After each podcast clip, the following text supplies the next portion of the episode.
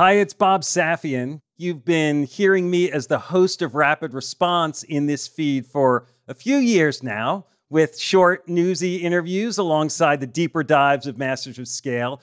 Well, I'm excited to share that Rapid Response is expanding into its own feed. We'll be putting out shows twice a week, focusing on the urgent issues that business leaders are dealing with in real time. So search for Rapid Response in your podcast player and subscribe to make sure you get all our episodes. I'll see you on the other side.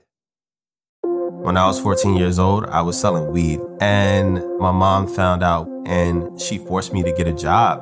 The first interview I had was with this company called Eastern National, and they were asking me like these basic marketing questions, and it was just second nature to me.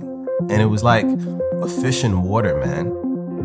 And marketing is the thing that saved my life. Marketing helped me get this job at Kickstarter, which is rare. You know, most people aren't CEOs at 33. I'm shaking things up. Are people going to feel uncomfortable? Absolutely good. We need to up the ante. I want to build a juggernaut. Bob, I survived the streets of Southside Richmond. No CEO job scares me, man. I'm not gonna let imposter syndrome, I'm not gonna let self doubt, I'm not gonna let haters deter me from what I'm meant to do and for me to help all the people that we can here at Kickstarter. That's Everett Taylor, CEO of Kickstarter, the iconic crowdfunding platform for creative and business projects. As of February 2023, pledges to projects on the site have exceeded $7 billion. I'm Bob Safian, former editor of Fast Company, founder of the Flux Group, and host of Masters of Scale Rapid Response. I wanted to talk to Everett because at just the age of 33, Everett's been tasked with breathing new life into an established platform that's lost some of its shine. In just four months, he swiftly shifted Kickstarter's roadmap, recently launching two new product lines to change the way online creators are nurtured. For many entrepreneurs, marketing can be underappreciated and underleveraged in the belief or hope that their product will speak for itself. But Everett is as marketing centric as they come. His approach to aggressive engagement is one he hopes will elevate Kickstarter from a crowdfunding platform to a powerful cultural hub and tastemaker, a resource that can give opportunity to those who historically face systemic disadvantages in the hunt for success.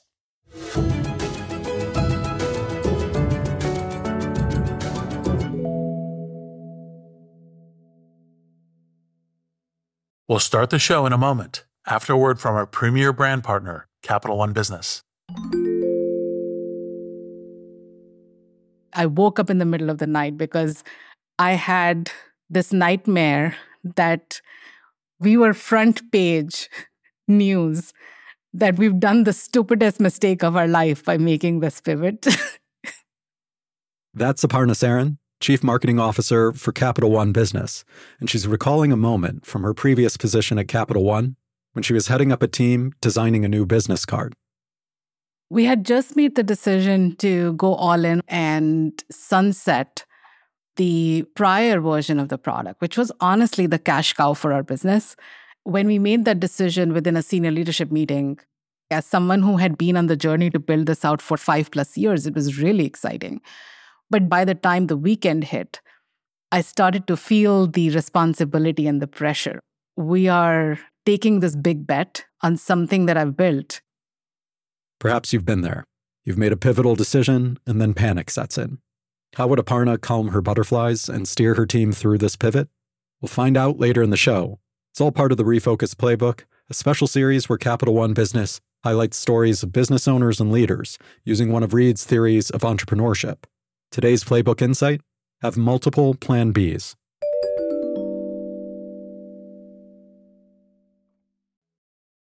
I'm Bob Safi, and I'm here with Everett Taylor, the CEO of Kickstarter. Everett, thanks for joining us. Hey, thanks for having me. I'm excited to be here. So, you joined Kickstarter as the CEO four months ago. What was it like going to a company that already had such a dedicated legion of users and fans? Did you feel pressure to keep things the same, or were you given the green light to spark some change? I came into Kickstarter and the exciting thing is, a lot of people already know what Kickstarter is. And so that gives you a huge advantage over companies that aren't a household name. When I came in, and still to this day, the thing that I'm working on is that the brand didn't feel popping. You know, it wasn't popping right now. So for me, it's about holding on to what really makes Kickstarter special. What makes Kickstarter special is our community our passionate community of creators and backers, creators being the people who create the projects, whether it's film, fashion, tech, games, music, whatever. And then our backers, the people that are backing these projects and seeing them come to life. We are a PBC, a public benefit corporation. So we don't prioritize profits over impact. And so for me, I want to make sure that we keep that ethos here, that we're really an impact driven company and that we're here to really make the world a better place. But at the same time, I'm here to build a business, man. I'm here to grow this thing and not growth just for the sake of growth. Because a lot of people, they're growing because they want to get an exit or they want to make more money or they want to IPO or whatever that may be. Kickstarter has been profitable for years. We don't aim to exit the company. We want to stay private, which gives me a little bit more flexibility in how I run this business. And with that being said, the reason for growth is impact.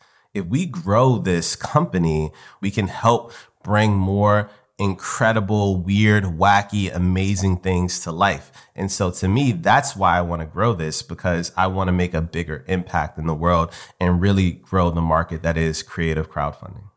So I was kicking around the Kickstarter site, and that phrase, bring a creative project to life, made me think your new role as a CEO. Do you think about that as a creative project?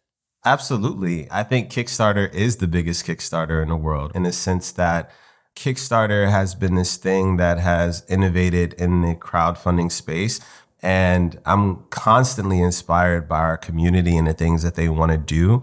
We're consistently kind of crowdfunding, but crowdfunding through the feedback of our audience, not necessarily from a financial standpoint, but people are extremely passionate about Kickstarter. I don't know if I've worked at a company where people have been more passionate. And a lot comes with that because there's going to be a lot of people that give you shit, but there's going to be a lot of people that gives you praise. A big part of Kickstarter, what people don't realize is community and that ability to communicate directly with your audience and the people that support you. And so Kickstarter to me is that. The site emphasizes three metrics, right? Projects fueled, the number of projects, the money committed, which is now over $7 billion which is a nice chunk of money, and the number of pledges. Are those numbers your priorities? Is that the way you're going to gauge your progress toward growth?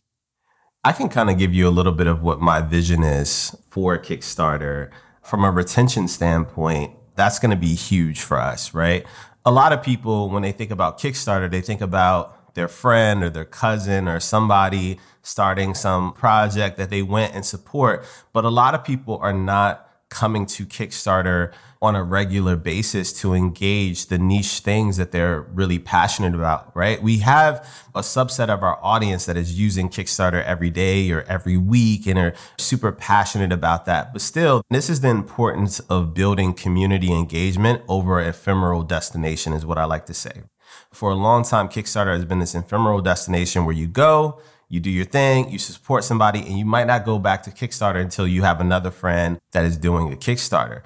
I really want to change those retention numbers. You're coming there because you love to know what is the newest, hottest music coming out. You want to know what are the coolest new films coming out. You want to know what new tech gadgets or fashion brands, whatever your interest may be, you are coming to Kickstarter because you want to know what's hot and what's next. And so that's really important to me. Another thing that's super important to me is inclusivity. The truth of the matter is, is that the most successful and the most prevalent creators on Kickstarter are white men. And that is a problem to me. I think Kickstarter is a tool and a resource that should be taken advantage of by everyone. We do have all types of diversity on the platform, but I want to increase that inclusivity on the creator side and the backer side. And both of those are important because you have to increase inclusivity on the backer side because people have to see people and things that they're familiar with I'm really working hard on creating a more inclusive platform. We're going to do that through our product. We're going to do that through our marketing, as well as Forward Funds, which is a new program where we're backing and helping underrepresented creators on a platform by working with different organizations and nonprofits to actually dump money into their projects. Really, it's all about building more equitable industries across different niches, whether it's tech, you know how hard it is to get venture capital, film, you know how hard it is to get your film financed, music. More and more musicians are independent and need funding for their project. I want to be able to build a more equitable world where people aren't dependent on the current construct of some of these industries to do what they love. And the last thing that I will say is we're launching new business lines. So in the history of Kickstarter, we've only had one business line. We take a percentage off of all of the money that's raised on the platform. In the first four months of my tenure, I'm launching two new business lines. We're moving really, really fast. When Kickstarter launched in 2009, crowdfunding platform was like a revelation. There was lots of excitement. And now, more than a decade on, as you sort of acknowledge, like the shine isn't quite as bright. And I guess as you're talking through this business plan, how much is about addressing the product and how much is about addressing the branding. It's just reviving that pizzazz and that attention. I think it's a chicken and an egg problem. Listen, marketing is my thing, man. Marketing is my God given talent. So I can bring people to the water, but I can't make them drink it if we don't have the right product. It's really, really important for me to focus on both sides and make sure that from a product standpoint, the experience that people are going to have is going to be outstanding. I want people to come to Kickstarter and be like, whoa, I didn't realize Kickstarter was XYZ, or I could find so many cool things.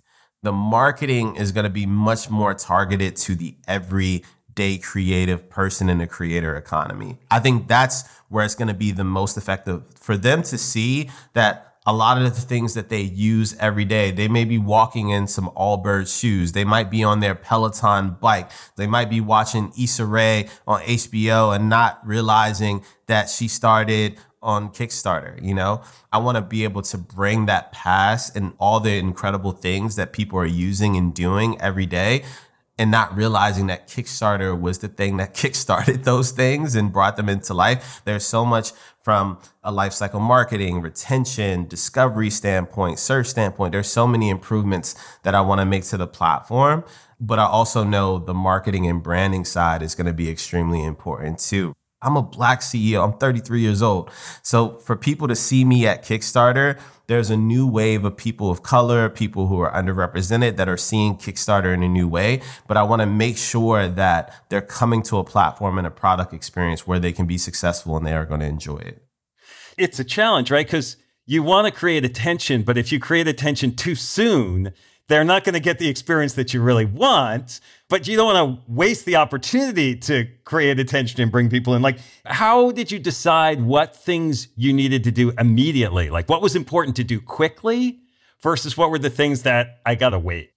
What was important to do very quickly was bring some fire and energy back to Kickstarter. Get us back in the media, get people excited about using the platform again. I joined right before Q4 of 2022, and we ended up having our strongest quarter of the year in Q4 of 2022. And I think there was just like a buzz coming back to Kickstarter and really like you know, spreading the gospel. But I also saw during that time that some people still didn't have the experience that they wanted to because there's still so many improvements. So my focus has really been on these two new business lines. The first business line being digital marketing. Coming on Kickstarter, you could be a kid from Iowa who doesn't really know anybody or has the biggest audience. But if you have an incredible product, you can use digital marketing services a la like an Etsy or whatever to reach new people and really be able to be successful on a platform. Kickstarter has never had that in the past. So we're going to really be empowering creators of different sizes to be able to reach new audiences through digital marketing services. The second piece is pledge management. Throughout the history of Kickstarter, say you raise a bunch of money and you got all these people that want whatever product that you created and you have to manage all that. You got to manage the shipping, the taxes, all of that stuff. Kickstarter didn't help anybody with that. And now we are. We're launching pledge management now that will help creators on the business side of things, which also will create a better experience for the backers because a lot of these creators, they're inexperienced entrepreneurs. And so these pledge management services is going to help people be able to manage the business side of crowdfunding. So I'm really excited for both of these things. And I've been holding off on that marketing magic. It's coming. It's coming. Trust me, it's coming. But I don't want to invest in any large scale brand marketing campaigns and things like that until we get all of this in place. As you describe these new business lines, it sounds basic, almost obvious. Like, how could they not have this before? Is that the way you felt when you were like coming in and looking at it? Yeah. I mean, that's the great thing about having a new CEO is that you got a new set of eyes. What I will do is give credit to our COO, Sean Lowe, who was already thinking about these things. But I came in here and lit fire to that gasoline, man, and kicked people in the butt and said, let's go, let's make this happen. You know, as you know from speaking to a lot of CEOs, a lot of times these ideas are just sitting there. They're sitting there and people don't pursue them. And one of the things about Kickstarter is it's been the market leader. But what happens with that is that you can become stagnant and you can become comfortable. And I don't think Kickstarter has really pushed itself. And so some of the things that are quite obvious, sometimes you just need the right leader to come in and just really make it happen. Now we're growing into a real business. You know, it's not just this crowdfunding platform. We're going to have more tentacles. I'm coming for everything. I want to build a juggernaut. We'll be back in a moment after a word from our premier brand partner, Capital One Business. There was panic that set in that night because I didn't want to let people down. We're back with Aparna Saran of Capital One Business. She was recalling the time she woke up in a cold sweat, terrified that the new product she had been working on might fail. So the next morning, she sat down and wrote an email. It was Sunday morning, and I said, you know what? I'm going to just like share this with my peers was very emotional. It was like sort of a cry for help. Aparna realized that if the new product didn't take off, she needed a plan B, preferably multiple plan Bs. I'm inviting them to be the thought partners so that we are mitigating as much risk as possible and we have contingency plans in place as we make this move. You write something like this and your heart is pounding, should I send this? It was a super vulnerable moment for me. But then I was like, I'm going to just send this. Like, what's the worst that'll happen? It can't be worse than being on the front page of the newspaper. So she held her breath and hit send. What happened next would surprise even her. We'll hear about that later in the show. It's all part of Capital One Business's Spotlight on Business Leaders, following Reid's Refocus Playbook.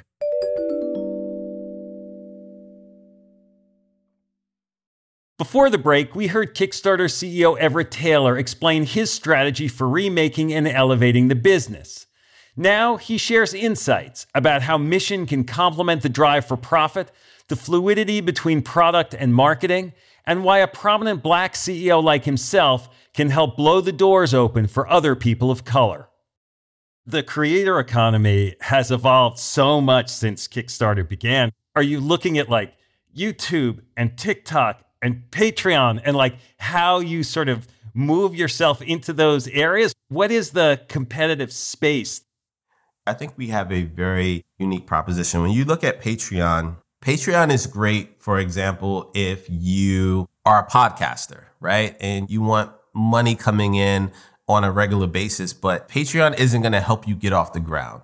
YouTube is really for like content creators and a certain type of creator. The beauty of Kickstarter is that it's everybody. We don't limit our creators into what they can bring into the world. Like we have campaigns where people just need $1,000, $1,500. We have campaigns where people raise millions of dollars, right? You don't have to fit into any particular category. And we actually give you the resources to really get it off the ground. And then you can use Patreon later. You can use YouTube for your content and things like that. But we are the genesis. And no one is going to beat us in that space, especially while I'm CEO. As you're describing this sort of target user community, like it's really broad. for some businesses, it's a little bit off putting to have it be that broad that it could really be anyone. I watched my own mom work nights cleaning bathrooms, toilets, making minimum wage, something that she wasn't passionate about because she felt like she couldn't pursue her dreams. She didn't have the resources. She didn't have a Kickstarter. She didn't have a CEO like myself that wanted to speak to other black people and underrepresented people to show them that there's another option here. And I remember talking to my mom and listening to her dreams and the things that she wanted to pursue and that she never felt like she had the opportunity to pursue. And so for me, it's not just about the big creators. I could tell you who the ideal Kickstarter creator, the ideal Kickstarter creator is someone who has built their own audience. They're going to hustle. They're great communicators.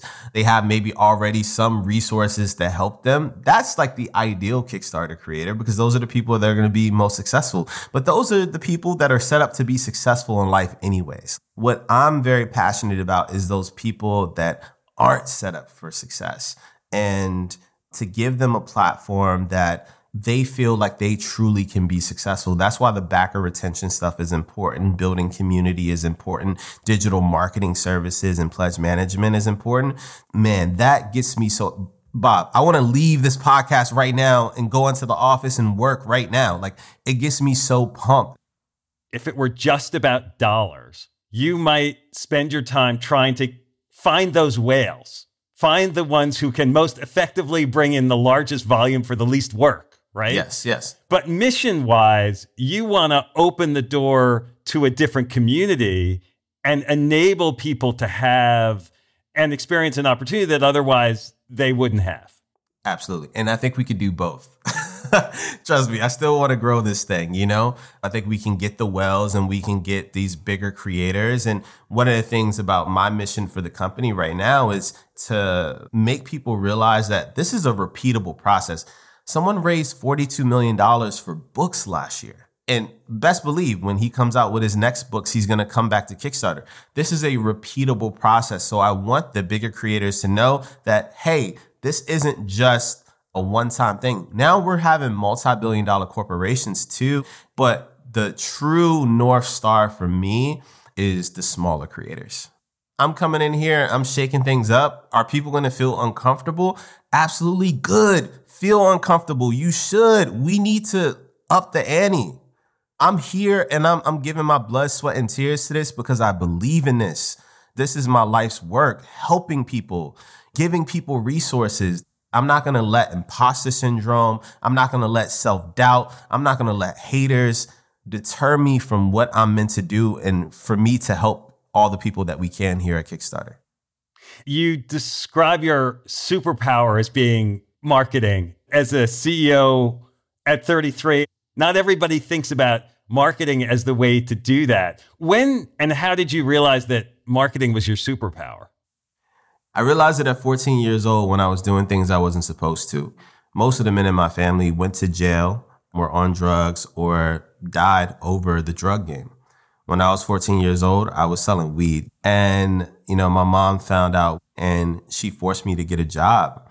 And at 14 in Virginia, you can work with a worker's permit. The first interview I had was with this company called Eastern National, which is a nonprofit, and they had a junior marketing associate role.